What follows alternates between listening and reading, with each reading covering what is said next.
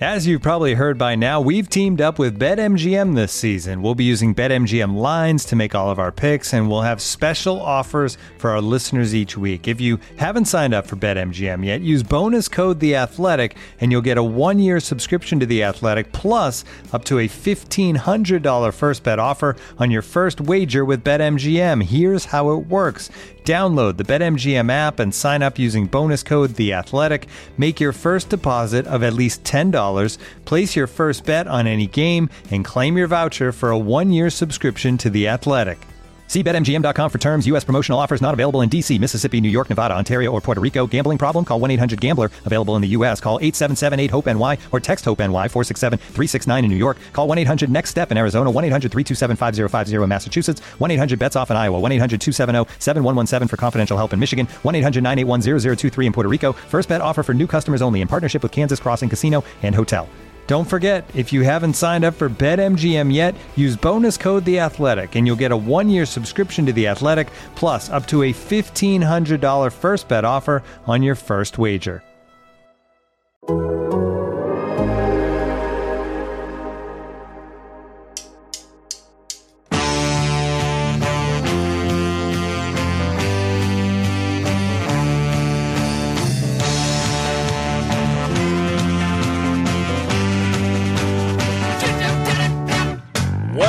The Total Soccer Show Weekend Review Edition, where we'll provide a firm grasp on the important matches from the weekend. That grasp being at least as firm as the one Granit Xhaka had on Ashley Westwood's neck. I'm Ryan Bailey, and joining me today is someone who hopefully saved me from my shoddy weekend analogies like a Crystal Palace goalkeeper saving them Tottenham shots. Graham Ruthven, how are you, sir?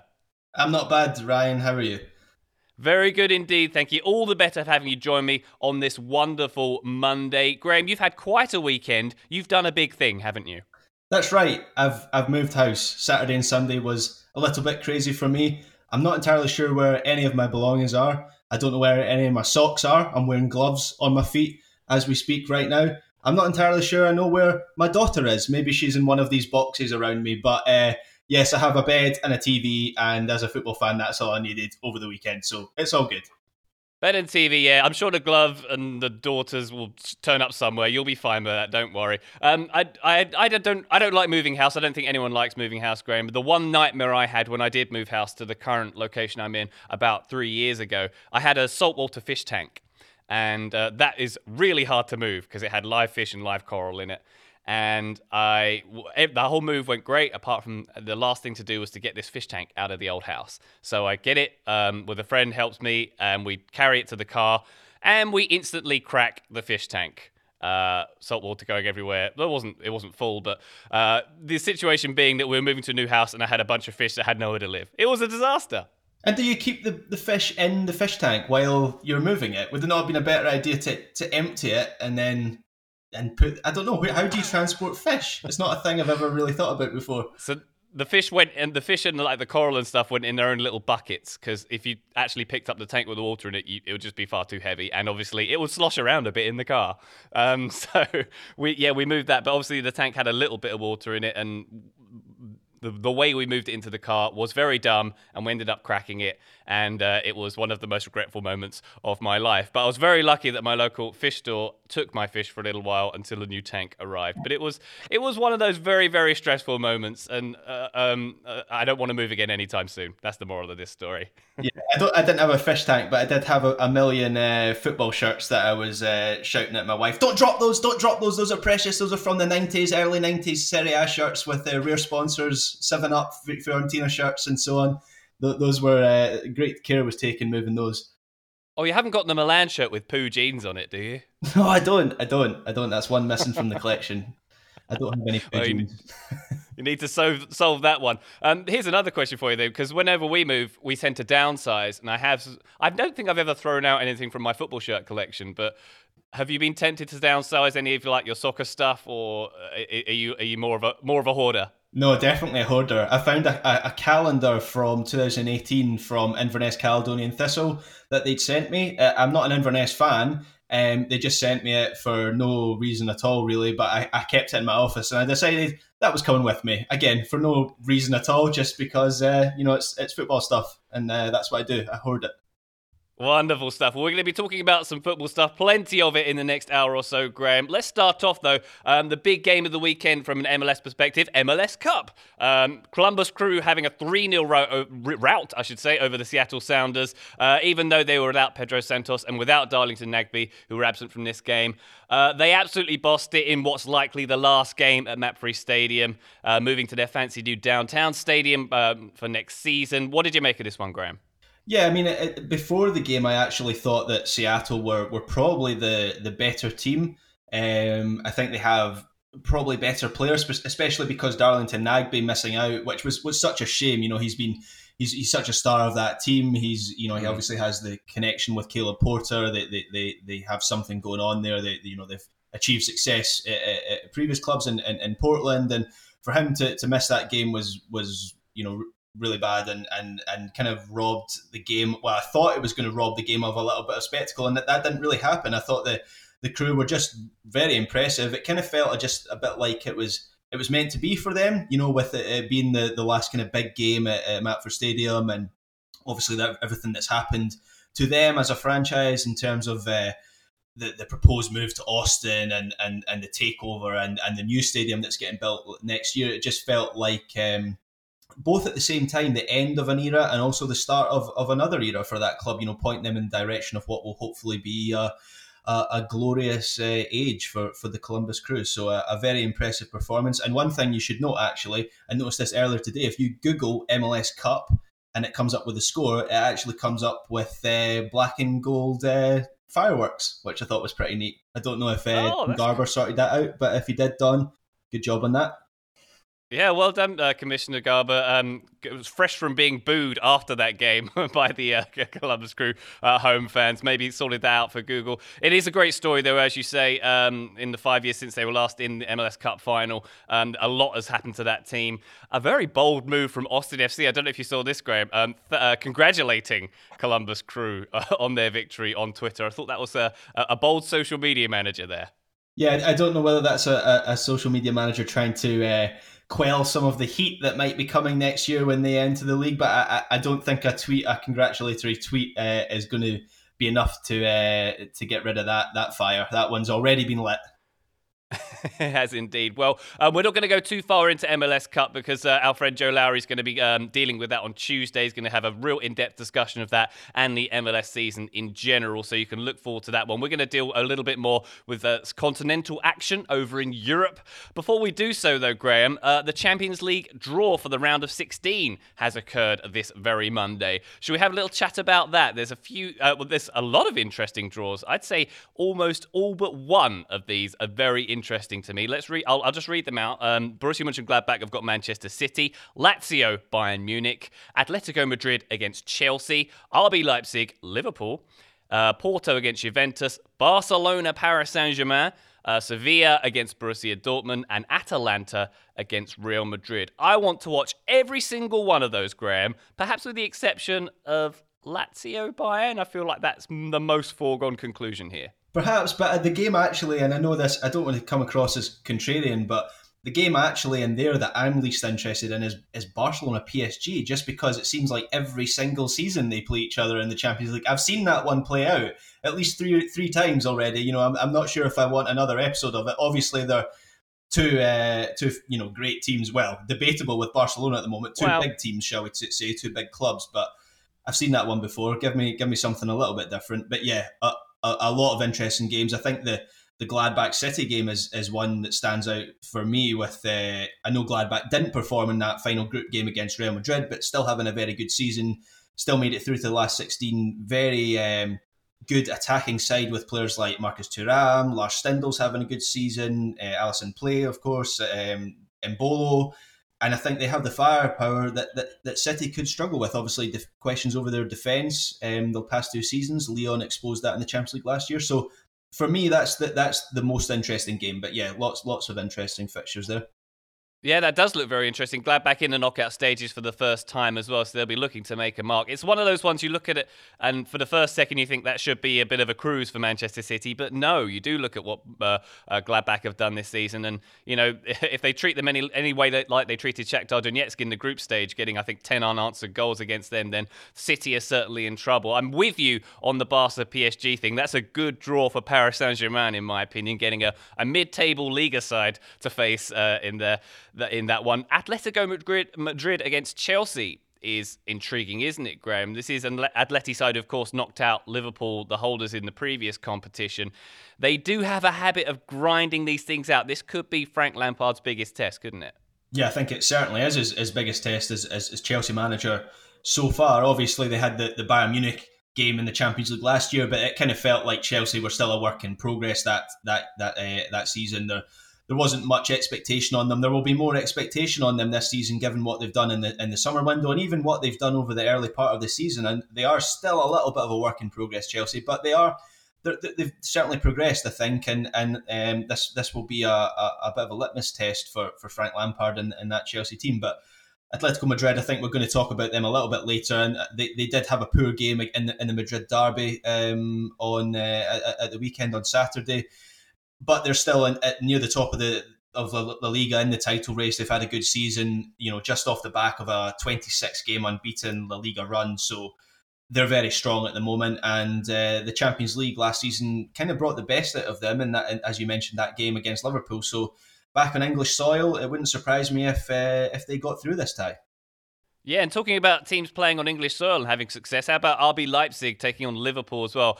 If that was played right now, that really could go either way. Of course, these games are going to take place in February, and a lot's going to happen uh, uh, until that point. I'm sure Liverpool will be down to about three players with all the injuries they keep getting by that point. So we'll see. But Leipzig, of course, you know they, they took care of Tottenham pretty easily in this competition, uh, and took care of, um, um, assured Manchester United's safe passage into the Europa League as well. So I'm really looking forward to Leipzig taking on Liverpool. Can you can you call that one, Graham? Um, no, actually. I mean, obviously, I think it depends on on you mentioned there Liverpool maybe being down to, to three players. If their injury problems uh, persist until February, then Leipzig might even be favourites, going very well in in the Bundesliga at the moment. Obviously, um, made it through to the to the last sixteen. Uh, goes without saying, given we're talking about them now. But with a, a, a, a good win over Manchester United, it seems like they're moving on from from Timo Werner. First stage of the season, it felt like he was still a bit notable in in his absence, but. Um, the, the players like Emil Forsberg is, are stepping up. Christopher Nkunku uh, and uh, you know Dani Olmo are players who can make a difference, and, and Liverpool are, are a little bit shaky at the back, or at least in terms of, of personnel, they're a little bit shaky at the back. So it really depends on how they're they're shaping up in February. If, as as you say, if, if this was played now, I, I would probably have Leipzig as slight favourites. Yeah, I think I'd agree with that. It's a long way to go until these games happen, but very exciting stuff on the horizon uh, from a continental perspective. Uh, also, just a couple of Europa League draw uh, matches are going to happen as well. Manchester United probably got one of the worst draws they could get uh, with Real Sociedad, La Liga leaders at the moment. That's going to be a tricky one for them. And Arsenal taking on Benfica as well. Uh, an interesting stat I saw here from James Benge on Twitter. Table topping teams in the Champions League last 16, Graham, zero. Table topping teams in the Europa League last 32, 13. The leaders of the Premier League, La Liga, Serie A, Bundesliga, and League A are all in the Europa League. Are we are we focusing on the wrong competition here? That's actually a really good stat. I hadn't I hadn't seen that from from James uh, on Twitter. Yeah, I mean, there's a lot of strong teams in Europa League, and actually, in, in recent seasons, I've I've actually felt that uh, the Europa League has been getting stronger, particularly towards the the end of the competition. I mean, you think of the, the final you had uh, last year, Sevilla Inter, you had Manchester United, obviously, in, in, in the semi finals you know, in recent years, you've had Atletico Madrid, Arsenal when they weren't, uh, you know, a, a dumpster fire and were at least competitive. uh, Manchester United before that with Jose Mourinho in his, in his first season. So it, it, it has been growing as, as, as a competition. I don't know whether the, the Champions League uh, qualification spot has, has has played a role there, but you look through the teams there. You mentioned a few of them. You know, Spurs top of the, the table, Real Sociedad. I think they're top of the La Liga at the moment. I think they went back to La Liga, uh, the top after um, Atleti's defeat at the weekend. Mm-hmm. Um, Rangers is maybe one I would mention, just a, a dark horse. The I've watched a lot of them uh, this season, obviously due to uh, where where I'm based uh, here in Glasgow, and and and they look like a really good team. They're unbeaten this season. They drew home and away against Benfica, who are, are, are a good side, obviously, and Rangers were really disappointed they didn't they didn't win that game. So um, that's one that I would maybe point out. They've they've they've got a I wouldn't say a favourable draw. Antwerp are still a good side, but they could get through that that tie and, and could be a factor in the latter rounds. Yeah, exciting stuff. And I, I should mention Lille against Ajax. I think that might be one of the uh, the highlights of that Europa League draw as well. For those of you who like a bit of Thursday night action, and let's turn our attention, Graham, to the weekend. Um, before we get into the games we're going to cover, the very best highlight of the weekend. I don't know if you saw this. Was uh, when the players were taking a knee at Selhurst Park, Crystal Palace against Tottenham. Did you see uh, Heung-Min Son and what Benteke got up to? Yes, they they uh, they forgot the uh, the routine uh, and were a little bit eager to to get on with the, the match. I think. Yeah, so the the referee blows the whistle, at which point we know uh, it's customary right now to take take the knee. Uh, Benteke, uh, well, I suppose it's uh, yeah, it's Benteke who seems to forget that that's going to be a thing and starts charging into the opposition half. But I, I think Jose Mourinho would be very proud because Heung-Min Son basically tries to rugby tackle him. He's he's thinking defensive first there, and then they both sort of go, oh right, it hasn't the ball hasn't moved yet. We should probably we should probably do this. That was that was a nice little light moment, I thought. And and the, actually the best moment of it, I don't know if you spotted this, is Wilfried Zaha looking behind him as all this is going on and, and glaring at the two of them, either saying what what are you guys up to, or you know telling them off a little bit and and and saying uh, you know you should really be uh, uh taking the knee, guys. Wilfried Zaha is the parent at a wedding scowling at his child who's making too much noise during the ceremony there, isn't he? Good stuff. Um, well, speaking of good stuff, or the opposite thereof, the Manchester Derby, Graham. Manchester United against Manchester City, the 183rd Manchester Derby. I think this ranks around 183rd if you were to rank the Manchester Derbies. Not a great uh, commercial for the quality of the league. Um, I'll just take a moment to go through all the highlights of the game.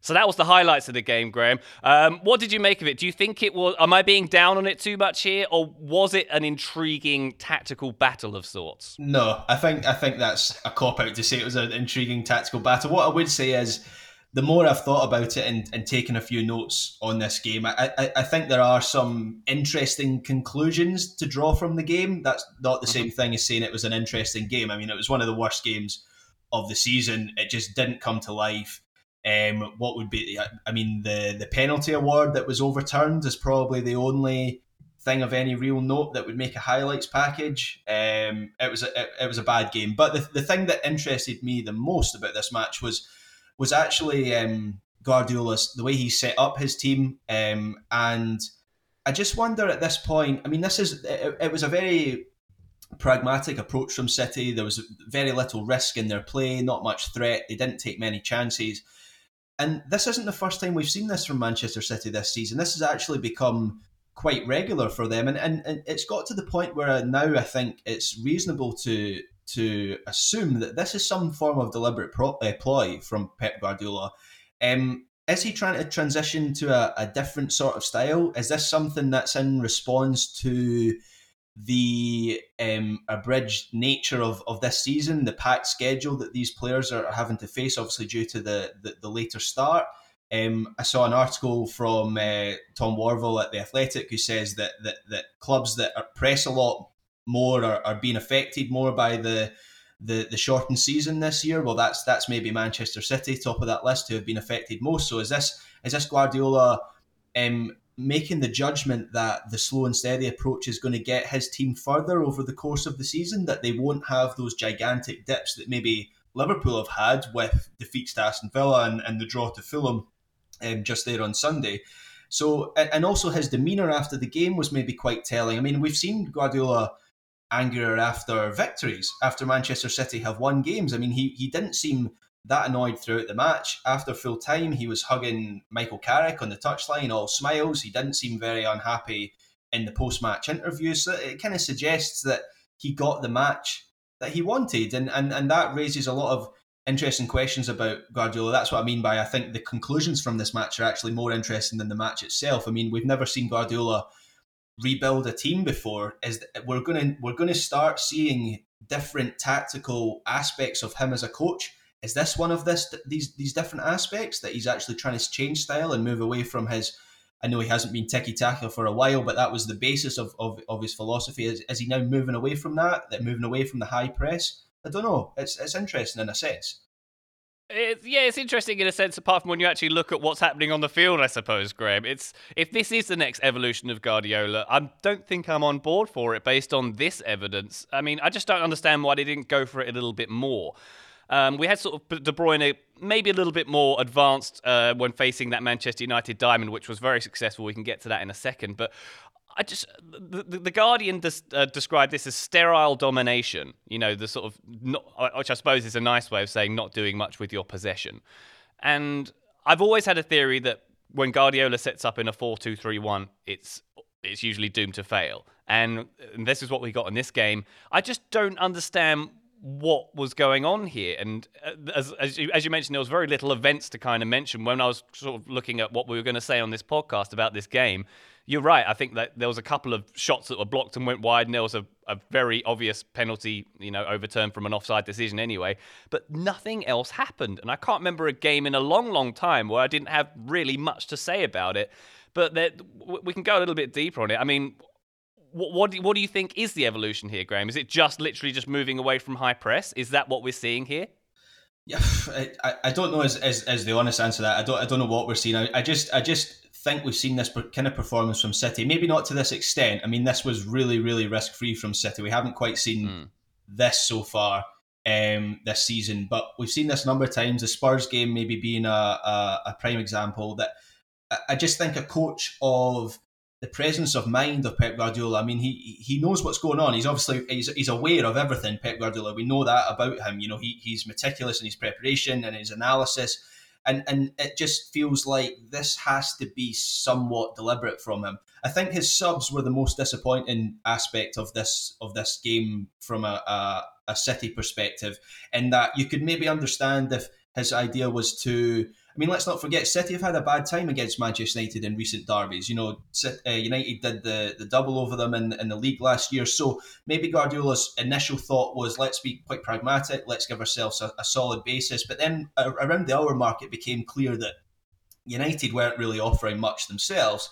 And rather than putting on someone like Bernardo Silva or Phil Foden as maybe the, the, the, the would have been a better candidate, both those players were left on the bench for the full 90 minutes. And mm. and you know there's some they're players who can create something out of nothing. You could have introduced them into that team and not really upset the the system or the or the balance that he had and yet that he left them on the bench which was really quite perplexing and, and just makes me think that Guardiola was quite happy with this result and quite happy with this performance yeah, well, only a single sub used from either side, actually. And uh, if we can focus on Manchester United, we have to give them credit for this one. For a start, not all mid table teams can get a result against Manchester City, although indeed Man City are very much a mid table side themselves at this point. But I suppose where we can give Manchester United the most credit, and I feel like we oscillate quite a lot on this show, Graham, between criticising and praising Ole Gunnar Solskjaer for his setup. But I suppose we got to praise him here for the midfield diamond here with um, Fernandes at the top, Fred at the base, and Pogba and McTominay, which sort of overloaded the midfield. And, you know, Manchester City being quite reliant on the midfield, that really helped there. It helped Bruno sort of beat the press, whatever there was of a press. Uh, maybe it would have been a bit more effective if we had some uh, fullbacks who are more inclined to attack. Maybe, I mean, if Alex Telles was involved, that might have helped things. But I uh, once again I don't understand why Solskjaer didn't quite go for it after the disappointment of coming out of the Champions League. This might have been an opportunity for him to make a, a statement. They're at home. Uh, they could have, you know, could have gone for it a little bit more. Do do do you agree?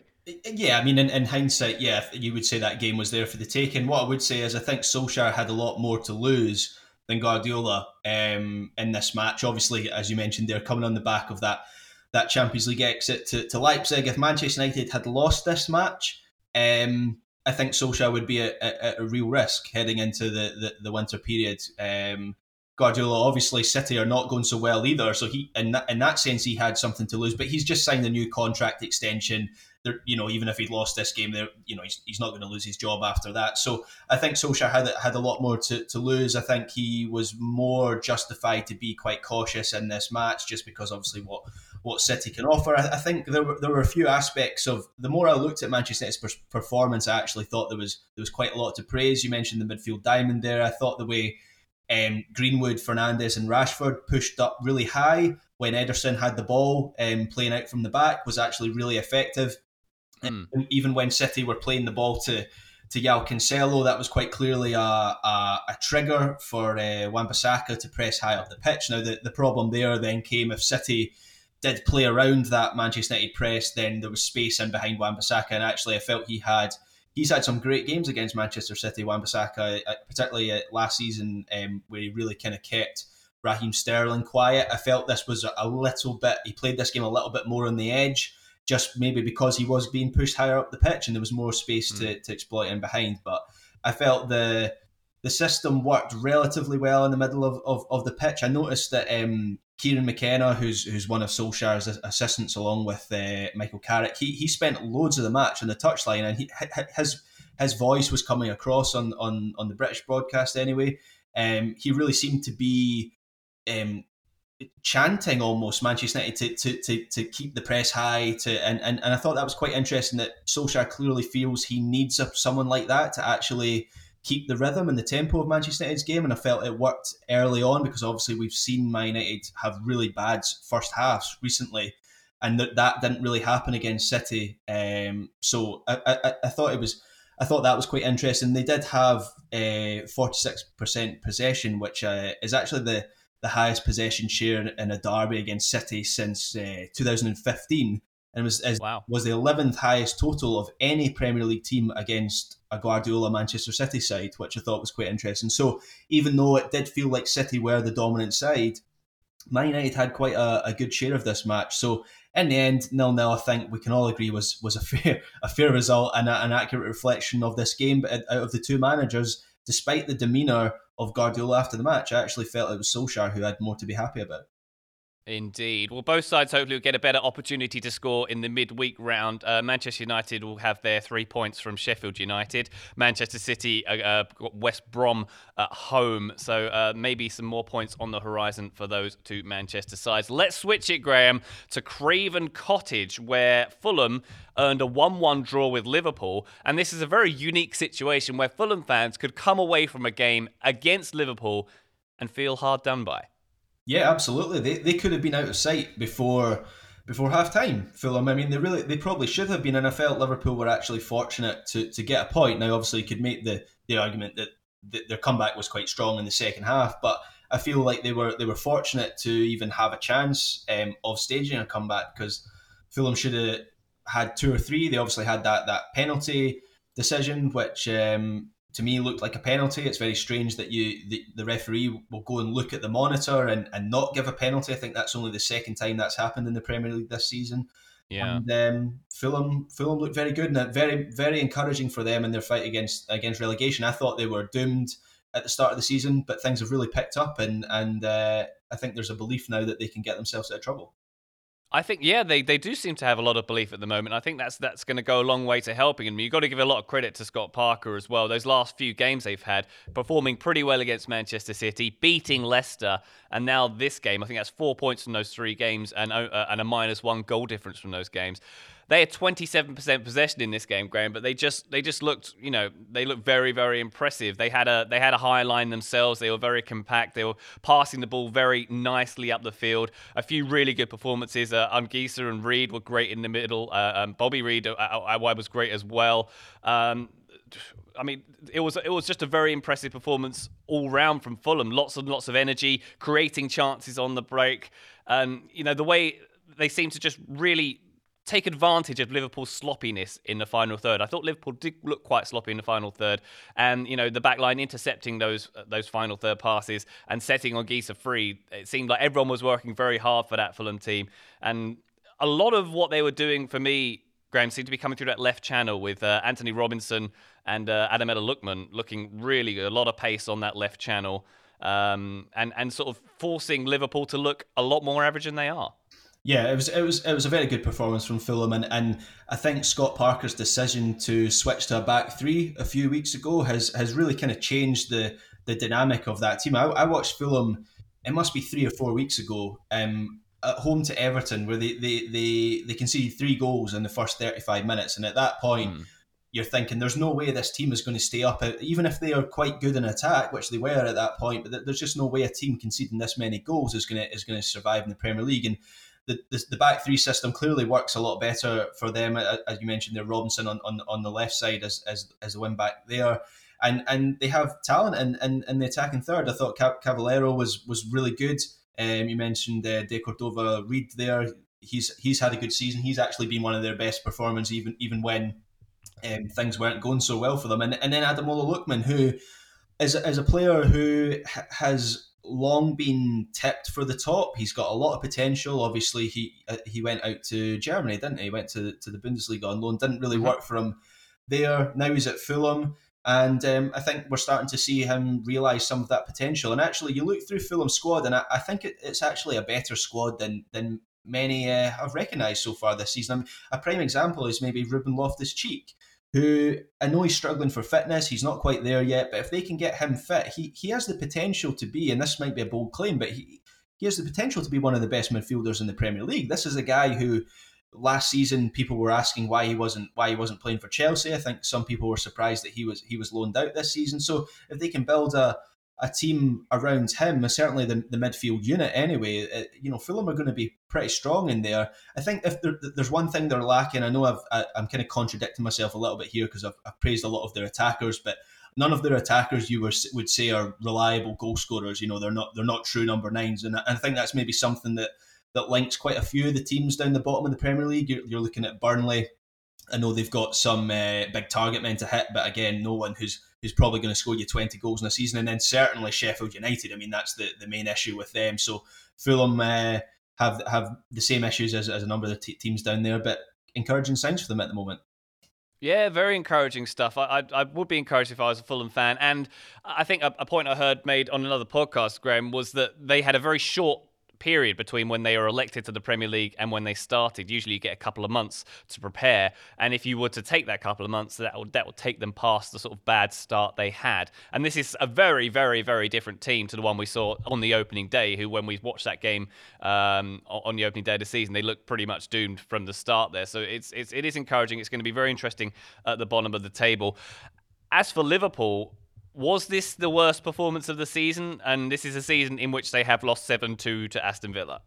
Yeah, yeah. Um, I felt it was a, a really poor performance. I, I, the, the Villa game was slightly different in that I know it was 7 2, and there's obviously an emphatic nature to, to losing a, a game by that by that uh, you know sort of degree, but the, Villa, everything went right for them in that game. It felt like everything that every shot on target went, went went in the back of the net. They had you know Barkley and Grealish and, and Ollie Watkins all playing magnificently. So it kind of felt a little bit like a fluke. Whereas whereas this game, Fulham were playing well because of the system. It, it didn't it didn't feel as as much of a fluke. It felt like a, a, a, product of the work that Scott Parker had done, and, and also a product of, of Liverpool's performance as well. So.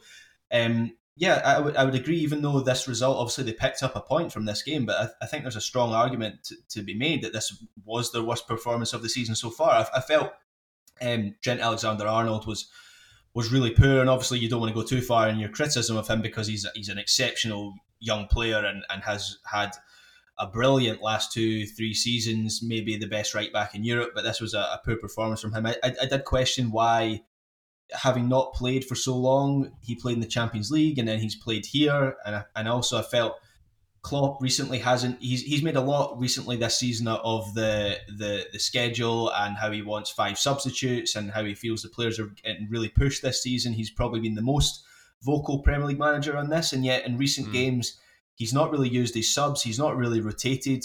I think uh, Salah, the, the front three of Salah and, and Firmino and Mane um, Salah certainly played during the Champions League. I can't quite remember if, if the other two did, but it, feels like there probably should be a bit more rotation, especially heading into this this Christmas period where Liverpool are going to be playing, you know, every four days or, or so. And so, um, slightly strange. I also felt his decision to put Henderson into the back four. Obviously, the the yeah. Matip injury mean forced forced Klopp into a decision. Um, but the decision to put Henderson into the back four over over Nat Phillips, who was still left on the bench. Obviously, Phillips has played for Liverpool this season. He's not totally unproven. He he has a natural centre back.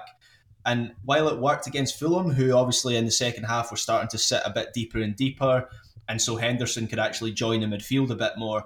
Is that is that Klopp's plan for the game against Tottenham on Wednesday night to play Jordan Henderson at centre back? Because I don't think that will work too well against uh, Harry Kane and and uh, Son Heung-min. So I, felt that was a questionable decision. I'm interested to see what he does uh, against uh, Mourinho Spurs.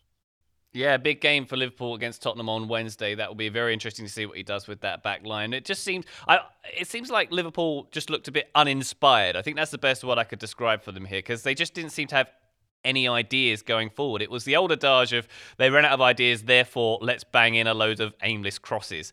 And when we see an expansive team like Liverpool do that, it's a it's a bit of a sign of trouble, isn't it? And you know, the, the, it just wasn't wasn't a great performance all around. With uh, uh, Bobby Cordova Reid getting the opening goal with a, a, really nice hit, but it was from a corner. Liverpool pushing up, and they the, caught the back line sleeping. Basically, did Fulham. No no real closing down for Reid. It was able to take a touch and get his shot off there. Uh, and then, can we talk about the penalty as well? Uh, Mo Salah converting a penalty to equalise there. Was that a penalty for you, Graham? Yeah, it was. It was for me, and I've, I've heard a few people. Obviously, you had the different angles. and one angle, it very clearly looked like he, he took his you know his, his standing leg, um, and in another angle, it looked like he he he he'd got the ball a bit more. Um, so I guess it really it really depends on which angle you find more convincing. Uh, I felt the the angle where he, oh, this is the Fabinho incident you're talking about here, Graham, right? Sorry. This is a, this is Fabinho's incident on Cavaleiro you're discussing here, right? Yes, that's right. Yeah. Yeah. Is that what? Go ahead. What, what you? What you? What, I was talking about um, Salah getting the handball with it struck Kamara in in the wall. I thought that was. I mean, by the letter of the law, it's pretty harsh. Yeah, but yeah, it was a little bit harsh. But it's, it's, it's, sorry, I, I, got that confused there with what incident you were talking about there. Um, the yeah, his his arm is slightly, um, you know, you would say out from from his body. So I guess it's the old unnatural position. Are you making your your body bigger um, by by doing that? It's harsh. It's very harsh. But I guess that's the VAR age that, that we live in now. Yeah, it does. It does seem like there's something fundamentally wrong with that rule. And sorry to interrupt your flow there, Graham. Going back to the Fabinho and Cavaleiro incident, it, for for me that was like, oh, Fabinho got the ball there. That's fantastic. And then you look at it from another angle, and it's like, oh, hang on, he did go right through Cavaleiro before he got to that ball. That was a that was a curious one. And as you say, the referee going to take a look at the monitor as well. Another instance where Fulham could feel pretty hard done by. Yeah, certainly, and and as I said earlier, it's very rare. I mean, when when the, in the Premier League, when a referee goes over to to look at the pitch side monitor, it's pretty much a given that either a decision is going to be overturned or a decision is going to be given. And uh, yeah, so as I say, I think it was only the second time this season that's that's happened. And um, to me, it, it, looked like a penalty. It was just down to the, the two different angles, or I think there was maybe three different angles, and the one where he cleans out his standing foot looked the most convincing to me. So yeah, I think Fulham we're right to, to feel aggrieved about that. Yeah, uh, yeah, and they, they are in 18th at the moment. Graham got a couple of very important games coming up: uh, Brighton midweek and Newcastle at the weekend. Exactly the kind of games that Fulham will need to win should they uh, pursue the Premier League next season. Do you think they got a good chance? Yeah, I, I think they. I think they do. I mean, I'm seeing, uh, as you, you mentioned earlier, there their, their season started quite slowly, um, but they're they're growing in stature and and they look more comfortable in this shape. And um, if this is a marker, a, a, game against the, the Premier League champions, which they probably should have won, then uh, I think there's lots lots to be positive about. Yeah, a strong marker there, a strong marker indeed. All right, let's take our attention, Graham, to the continent. We're going to talk about the Madrid derby, a little bit more interesting than the Manchester derby. But before we do so, a quick word from our sponsors of today's show. This episode is brought to you by Michelob Ultra, the official beer sponsor of the NBA. Want to get closer to the game than ever before? Michelob Ultra Courtside is giving fans the chance to win exclusive NBA prizes and experiences like official gear, courtside seats to an NBA game, and more. Head over to michelobultra.com slash courtside to learn more. This episode is supported by Season 3 of FX's Welcome to Wrexham. Celebrity owners Rob McElhenney and Ryan Reynolds' small town Welsh football club has finally been promoted into League Two after 15 seasons in the National League. Dedicated staff and supporters celebrate the city's return to glory while bracing for the newfound challenges that come with being in a higher division. Will Wrexham AFC stand up to the challenges and rise again into League One? FX is welcome to Wrexham. Catch all new episodes Thursdays on FX. Stream on Hulu. All right, Graham. Real Madrid against Atletico Madrid. A 2 0 win for Real in this game. A pretty perfect week for Zinedine Zidane's side as well. Um, you know, they've got three three wins and three clean sheets in a row for Madrid. Um, Seville, Gladbach, and Atleti there. They've stayed in the Champions League. They're in league contention. They moved up to third, I believe, with this uh, with this win over their Madrid neighbours. Uh, and against the Atleti side, who were unbeaten, I believe, in the league since February. And I believe it was Real Madrid who uh, who were the, the uh, culprits on that day as well. Real Madrid, Graham, to me, seemed like a team who they are sort of a collection of individuals who can have some poor outings, and we've certainly seen some poor outings from this, this season, but they are just a team who are so strong mentally, who can really raise a game exactly when it matters. Yeah, exactly, and that that's what they've done. They did last week. I mean, they had three games really to uh, to save Zidane's job. I don't think that's that's been overly dramatic. I, I, think had he lost to Sevilla or Glad, um, mentioned Gladbach in, in, in particular, he, he probably would have would have been sacked. Obviously, the, the a defeat to Gladbach would have would have sent them out the Champions League, which would have been unthinkable for Real Madrid. They are a, a club that that prides themselves on on their European record as the most successful uh, team in the competition's history. Um, but first the first win over Sevilla was was um, it wasn't it wasn't that impressive. I mean, an away win over Sevilla in any circumstances is always uh, quite impressive, but in terms of the performance, it wasn't that emphatic. They got the result, but really they've used that as a platform. The performance against Gladbach was very impressive, and then and then this win against uh, Atleti was was very impressive, where Simeone got a lot of things wrong, which we might talk about, I think, a, a, little bit later on. But but Zidane got a lot of things right, and and I think Zidane's a really interesting case study as a manager because often when managers struggle, you hear chat of he's lost the dressing room, the players aren't fighting for him anymore, and you you never even when things get bad with Zidane, you never really get that feeling with him, and I think that's because he manages through his aura as as a, as a you know a, fa- a former Ballon d'Or winner, a, a, Real Madrid legend, both as a, as a as a player initially. Obviously, he had that aura, and now he's got it as a, as, as a coach as well. And it just means that his team is capable of, of pulling these sort of performances out of nowhere, just because it's not really. Whenever Real Madrid do badly, it's not really down to tactics. It's not really down to anything that you can put on on a chalkboard. It's it's just um, you know, I don't. This sounds very simplistic, but just down to players not turning up. And so the flip side of that means that if you have that extra motivation, if you have a situation where you feel you need to fight for your manager, which is, I think, the, the sense within the Real Madrid dressing room, then they can pull off these performances. And I think it's quite similar to uh, Solskjaer at Manchester United, who who manages through his aura as well. You wouldn't say he's any great tactician, but he has a hold over that dressing room because of who he is. And similar to Zidane, his team pull out these performances when, when they need them because that extra bit of motivation actually counts for something. Um, and yeah, very, very encouraging week for Zidane and, and Real Madrid. It, you, you kind of look back, you know, they, they look like they're, they're a force again. Luka Modric is finding great form. Casemiro's finding great form. Benzema was brilliant against Gladbach in the Champions League. And when these players players uh, play well, then then Real Madrid are, are arguably the, the best team in Spain.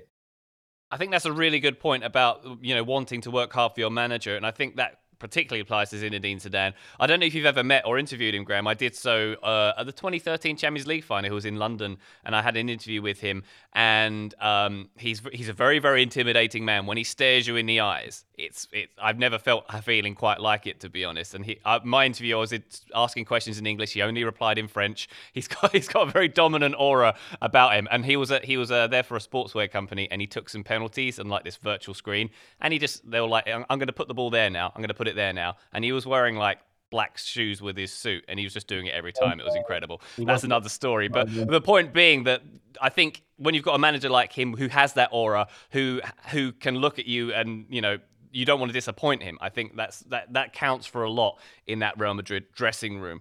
And I think Graham, when I look at this game, it was probably one in midfield because I thought Real Madrid's midfield were outstanding in this game. Casemiro was excellent in the middle. Tony Kroos was just doing Tony Kroos things, just fantastic. And Luka Modric, once again, sensational. That that middle three was so good. And you compare, compare it to what the middle three of Atleti, and they just work so much harder. If you look at, say, Casemiro to Koke, there's there was you know Casemiro was streets ahead in this game. I thought so.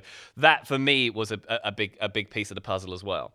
Yeah, one thing I would say is that that Simeone's decision to go with a, a front two of uh, Felix and, and and Costa, which I know has worked really well. Uh, sorry, not Costa, Suarez, um, which I know has worked really well um, this season. And he maybe didn't want to deviate from a winning strategy, but against Real Madrid, it just robbed Atleti of, of, of a body in, in, in midfield. And, and against that Real Madrid unit of Casemiro, Kroos, and, and Modric, who obviously I mean, is there a midfield unit that know each other better in, in, in European football? I mean, they've, they've played together for five, six seasons now, um, know each other's games inside out. And, and Atleti were just simply overwhelmed. And it wasn't until half time when Simeone um, put on Thomas Lemar that, uh, that that that really changed. And, and, and Atleti were able to get out and were able to have some form of control in the centre of the pitch, which they, they just didn't have in the first half. And, and, and also the, the the decision to have Carrasco as, as, as a, a left wing back and also push,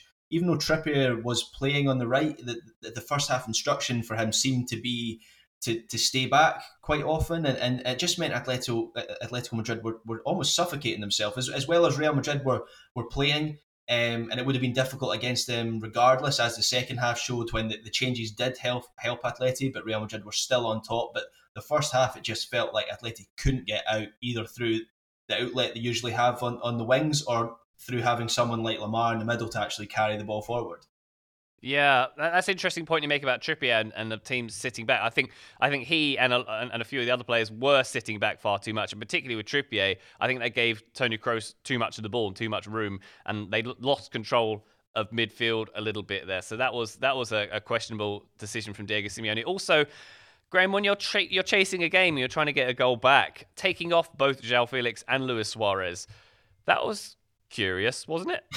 yeah, it certainly was. I, I, actually felt the decision to take off uh, Felix before Suarez was was particularly uh, interesting, shall we say? Just because it, Suarez had offered very little in that game, it just wasn't a match for him at all. I, I looked at his stats before the, the, this pod, he touched the ball 23 times in 72 minutes, which is fewer than any other player who started the match. Thomas Lemar came on at half time and touched the ball 46 times, so double. The, and I know he's a central midfielder, and, and I know touches the ball don't illustrate um, all that much in, in, in, in, a, in a deep uh, sense of, of statistical analysis, but it just shows how how Suarez was struggling to get involved in the game, and, and Felix was furious after he got hooked off. I mean, he was throwing his jacket around a little bit, and I think with with, with some justification because while Atleti were struggling in the attacking third, if they were going to if they were going to get anything, it felt more likely to come through Felix than than Suarez, and and Suarez was taken off ten minutes later anyway. So that that I think that was an admission from Simeone that that didn't work, and he got a few things wrong in this game. Um, I think while this knocks them from their stride a little bit, it, it's not a disaster. You know, they're still very much in the in the title race at the top of La Liga. They've still had a very good season, as you mentioned earlier. Uh, February 2020 was the last time they lost, so um, let's not go too go too over the top. I think Simeone got Simeone got this wrong, um, but there are things to, to learn from it so that it, it, it doesn't become a something that lingers and, and these problems aren't something we see in, in future matches from Atleti.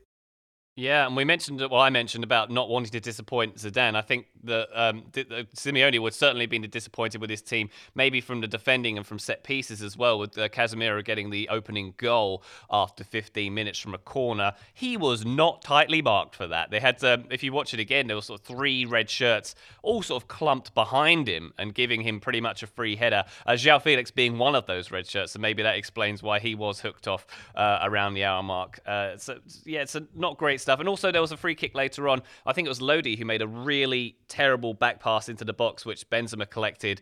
And um, I think he passed it to Tony Kroos uh, when he was tripped by Correa. And I think that might have even been the free kick from which the second goal came when with uh, Dani Carvajal getting an absolute banger um, which it's always hard seeing that ruled as an own goal because it looked so beautiful that goal, didn't it? But it wouldn't have gone in without um, Jan Oblak getting getting the deflection there. So um, a, a, good a good win for Real Madrid, but as you say, not all lost for for Atleti. But um, in terms of Simeone, he's he's I imagine he would have given them the hairdryer after that, particularly from from a defensive perspective. Yeah, and, and the set pieces will obviously be the the most disappointing thing of, of, of this performance for, for Simeone, just because obviously with Atletico Madrid, one of the things they're renowned for is is not just their um, their threat from set pieces, but how good they are at, at, defending set pieces. And, and while last season actually they were they were pretty weak from from set pieces, there was a sense this season that, that they were starting to get that that strength back.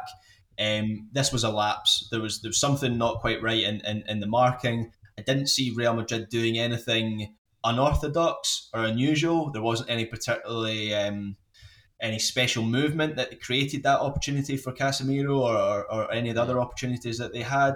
Um, it was just lapses from from Atletico Madrid, and and really they, they were they were probably given how well they've played this season, you know, unbeaten this season, unbeaten all the way back to February. They were they were probably due a performance like this. It's just a shame from their standpoint that it came in the derby. Indeed, uh, Real Madrid will uh, they'll be facing Athletic Club midweek. That'll be a tricky one for them. Uh, Atletico Madrid they have next up, I believe, Elche at the weekend. So we'll see how those ones pan out. Thank you very much, Graham. We're going to move on to the Bundesliga. Before we do, though, quick word from today's sponsors. Looking for an assist with your credit card, but can't get a hold of anyone? Luckily, with 24 7 US based live customer service from Discover, everyone has the option to talk to a real person anytime, day or night. Yep, you heard that right. You can talk to a real human in customer service at any time. Sounds like a real game changer if you ask us. Make the right call and get the service you deserve with Discover. Limitations apply. See terms at discover.com/slash credit card. This episode is brought to you by Michelob Ultra, the official beer sponsor of the NBA. Want to get closer to the game than ever before? Michelob Ultra Courtside is giving fans the chance to win exclusive NBA prizes and experiences like official gear, courtside seats to an NBA game, and more. Head over to michelobultra.com slash courtside to learn more. Today's episode is brought to you by Policy Genius. It's already December. Hey, it's mid December by this point, and as much as we love getting seasonal, this month can be a bit stressful too. We've all got a long list of things to do for the holidays, and if life insurance is one of the things way down your list, Policy Genius might be able to help you cross it off. Policy Genius makes finding the right life insurance a breeze. In minutes, you can compare quotes from the top insurers to find your best price. You could save $1,500 or more a year by using Policy Genius to compare life insurance policies. Once you apply, the Policy Genius team will handle all the paperwork, all the red tape. And Policy Genius doesn't just make life insurance easy, they can also help you find the right home and auto insurance or disability insurance. So if you need life insurance but you aren't sure where to start, why not start at policygenius.com? It only takes a few minutes to find the right life insurance policy to apply and cross another thing off that to do list. Policy Genius, when it comes to life insurance, it's nice to get it right. Thank you very much to Policy Genius for sponsoring today's show. All right, Graham, let's turn our attentions to the Bundesliga. Uh, Bayern Munich only got a point uh, the weekend at Union Berlin, but the one we need to focus on is Borussia Dortmund against Stuttgart at home, losing 5 1, costing Lucien Favre his job. Uh, not a great performance from Borussia Dortmund here, particularly defensively, but the the overriding message from this team was that they were not working for their manager. It seemed there were there was no fight at all in this team, and particularly when you look at a few of the goals where um, Stuttgart were on the break, and a few Dortmund players just seemed to be casually jogging along, as if we're saying, "Hey, this might get our manager fired. Let's let's let's just keep this pace up." What did you make of this one, Graham? I think uh, Marco Reus summed it up after the match. His quote was, "We're a team that can't defend." I think uh, he summed that up pretty well. Yep, that is entirely what you are—a team that can't defend, or a team that won't defend, going on the on the basis of, of the performance. The thing that that struck me about so many of the the Stuttgart goals in this game were, yeah, sure that the fifth goal was a breakaway goal, so you could put that down to Dortmund chasing something, but. I think four of the five goals, it seemed like there were lots of Dortmund players around the you know the Stuttgart Stuttgart players who, who were creating opportunity. I mean, I, I think there was a, a there was one um, Stuttgart opportunity in, in particular that caught my eye. It was Coulibaly on on around about thirty minutes, and he had four Dortmund players around him inside the penalty box. He still managed to get through those four players and get a shot away. Now his shot wasn't very good. He probably should have done better. But the fact that he was able to get a clean shot away, having so many players around him, you, you just question what the the Dortmund defense was up to. Um, it was it was a really poor performance. This, as you kind of referenced there, the, the sign of a team that have just given up on their manager. This had been coming that that Favre would, would lose his job. I think we probably discussed it on this pod before in, in previous weeks whether he was he was on thin ice. He certainly was, and, and so there was just no way that he could survive a five one defeat at, at, home to a promoted side. I mean that's Dortmund fifth in the Bundesliga, six points off the top of, of, of the table behind uh, Leverkusen, and and really I think the Bayern Munich situation has actually heightened the pressure. It heightened the pressure on Favre because it feels like there's an opportunity in the Bundesliga some uh, this season for for an outsider for somebody to to really to really challenge. And Dortmund should be that team, and they're just not at that level at this moment. They're definitely not at this level. And yeah, as you mentioned, some of the goals there, it was pretty shambolic. The uh, first goal was a penalty. Uh, it was a, a, two versus four at the back situation, four yellow shirts at the back, and um, the, Stuttgart was still able to find space until Emre Can mowed, I think it was Klimowicz down. It was just pretty poor defending on that one. The second goal from Wamangituka, um, was, I think it was Guerreiro who'd had a pretty poor game in this game, a really bad giveaway on the edge of the box, and then he got caught in no man's land, sort of shuffling back and forth. Where should I go? Which player should I run to? And he ends up just standing next to Jude Bellingham, and the player making the cross is able to run free uh, for an easy finish there. The third goal, another one, it was Philip Forster got that one. Uh, cross comes in, and just his first touch just completely beats the defence, and uh, he's got loads of space between. And Forster had sort of before he received the ball, he was just standing between the lines and no pressure on him at all, loads of space to receive the ball. And it, I think it was Guerreiro again who didn't sort of pursue the player with the ball in front of him there. He just sort of stopped dead. So once again, a bad a bad game from him, uh, and. Um, um, Coulibaly for the fourth goal. This was Dortmund saying, "Oh, uh, I think it was was it Jude Bellingham who sort of passed it to Coulibaly? Uh, no, so he, made a pass that which was intercepted. That one didn't quite pan out. Oh, I'll just pass it straight back to you again. It was two passes back to Stuttgart, uh, and the, the, defense was massively stretched there. And as as uh, Coulibaly's breaking away, this was what I mentioned at the top of this uh, section. The players were just jogging back. Shirts were just jogging back. There was no urgency to try and stop that goal from happening. Oh, it's just and and the, the, the fourth goal as well. I think it was Nicolas Gonzalez got uh, the fifth goal. Sorry, Nicolas Gonzalez getting that goal. It was it was another counter attack. It was another one where I think uh, Borussia Dortmund had the numbers advantage, but they were still outpaced.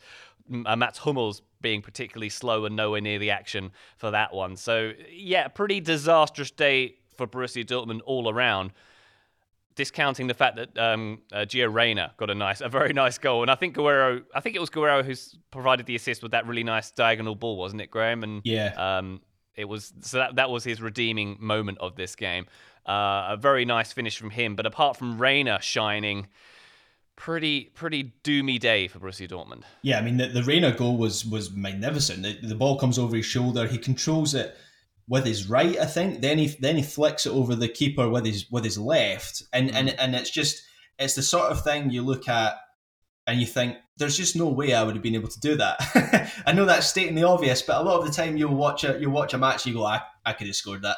This was one of those things where you go, I, I don't actually physically understand how he's been able to keep his balance, how he's been able to control that, and then get that shot away so quickly. And Reyna's really been one of the only uh, redeeming features of this season for for Dortmund. He's he's been one of the players who's who's dug them out of a, a, few holes and and just in the end there was there was only so much he could do. I think he had a goal disallowed as well that would have made it four two, um, and and even that wasn't enough. The thing that struck me most about this performance was just the number of chances that Stuttgart had. I mean, they could have mm. they could have scored more than five. They probably should have scored more than five. There was a penalty decision where where Hummels um, plows into. I actually can't can't remember who it was. Was, was it Coulibaly? Was it Sosa? Maybe I, I can't quite remember who it was, but he, he, probably should have given away a penalty for that as well. And and as I say earlier, there's just no way he, that that Favre could survive this. And um, yeah, now now that's a discussion over who replaces him, and there's a number of names that have that have been mentioned. So, what do you think about that discussion, then, Graham? I mean, we've heard names like Jesse Marsch being mentioned, Pochettino, very, very ambitiously mentioned here. Uh, Ralf Rangnick, perhaps. Uh, Quique Setien, I've seen his name come into the mix. He's obviously uh, perhaps seeking work at the moment. Uh, as it stands, it's the assistant coach Edin Terzic who will be uh, on board until the end of the season. Maybe they're hoping for like a Hansi Flick kind of situation. They're not yeah. sure how that's going to pan out. But w- what are your thoughts? Do you think they'll they'll give Terzic to the end of the season and then go for a, a big name? Because if you, if if in some world they were they did get Pochettino, imagine what he could do with this group of players. There's so much potential here. But yeah, Pochettino would be a, a, magnificent appointment. I just think it's a little bit unrealistic because he is the most sought after coach in, in European football at the moment. When the, the next elite level job comes up, whether it's Real Madrid or Manchester United or PSG is maybe the most realistic one there. I, I think he. Uh, I think he'll probably be in line for that job. It, I also think he maybe wouldn't want the, the job because of it's, it's it's another project club for him. He wants a team where he can he can win.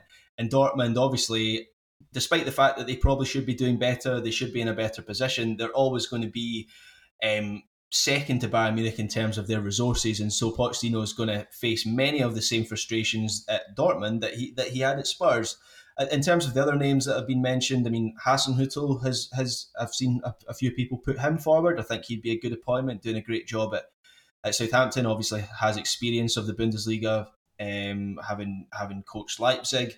But really, I, I think going on on the German media, what they're reporting, it kind of comes down to a choice between uh, Jesse Marsch, who of course uh, American listeners will, will know well, doing a good job at, at Red Bull Salzburg, previous. Uh, New York Red Bulls head coach, and the other obvious one is is, is Marco Rose, eh, who is doing a great job at Borussia Mönchengladbach. And Gladbach. And actually, looking at the reports, I think it was Sport Bild reporting reporting this morning. It might actually already be a foregone conclusion because they're reporting that there is a, some form of verbal agreement that he will take over at the end of the season, and I think that would be a real coup for uh, for Dortmund, given the job he's done at Gladbach, given that a lot of people have mentioned he might be a future Bayern Munich manager, for Dortmund to get in there first, I think, would be a real statement of intent. It would indeed. We should probably mention um, it has been said that Pochettino would not qualify for this job because uh, it's Borussia Dortmund policy to have the manager speak German, uh, which I don't believe he did. And to be fair, when he came to Southampton, I don't think he spoke English, but that's the uh, that's the policy which I believe they have operated thus far. But if we're going to talk about coaches, um, particularly in this game, Graham, perhaps we should give a nod to Stuttgart and their coach Pellegrino Matarazzo, born in New Jersey and raised in uh, uh, in the US until college level. He needs massive credit for this team who, who are, as we say, newly promoted. They're up in seventh place. Really exciting, really efficient soccer they're playing. It just seems like, you know, here's, here's an interesting one. Are they the German Leeds? I, I got Leeds vibes from this team. Yeah, I mean, I think a few weeks ago we called Atletico Madrid the, the Spanish Spurs. I mean, these are these these analogies are actually meant as uh, compliments. In previous seasons, they maybe wouldn't. You know, Stuttgart maybe wouldn't welcome being called the the German Leeds. But yeah, obviously there, there's a comparison there. Promoted from the, the second tier last season and play for a European place this season, playing some some really good uh, dynamic football and, and, and, a charismatic manager in, in Matarazzo. So um, yeah, I, I'll go along with that comparison. Thank you very much for humouring me on that comparison. Just you know, they they just like they like to win the ball back. They, they lots of high pressure, lots of counter attacking, uh, and as you say, a newly promoted team who are brave. They're brave. They're not intimidated by going to the Westfalenstadion, and uh, you know, and they have uh, you know heartily rewarded for it. So more credit to them, Graham, and more credit to you, Graham, for joining me once again on the weekend review. It's been an absolute pleasure having you with us today, and once again, congratulations on your new home. Are you gonna? Are you got what's next? You got to put some curtains up or something? Probably. Uh, I mean, I think I've got to. Uh, uh, by the sounds of it, join the, the guys who are building the rest of the house outside. You know, you probably heard that in the podcast, me fighting over the sound of saws and, and everything like that. So I'll, I'll probably give those guys a bit of a hand.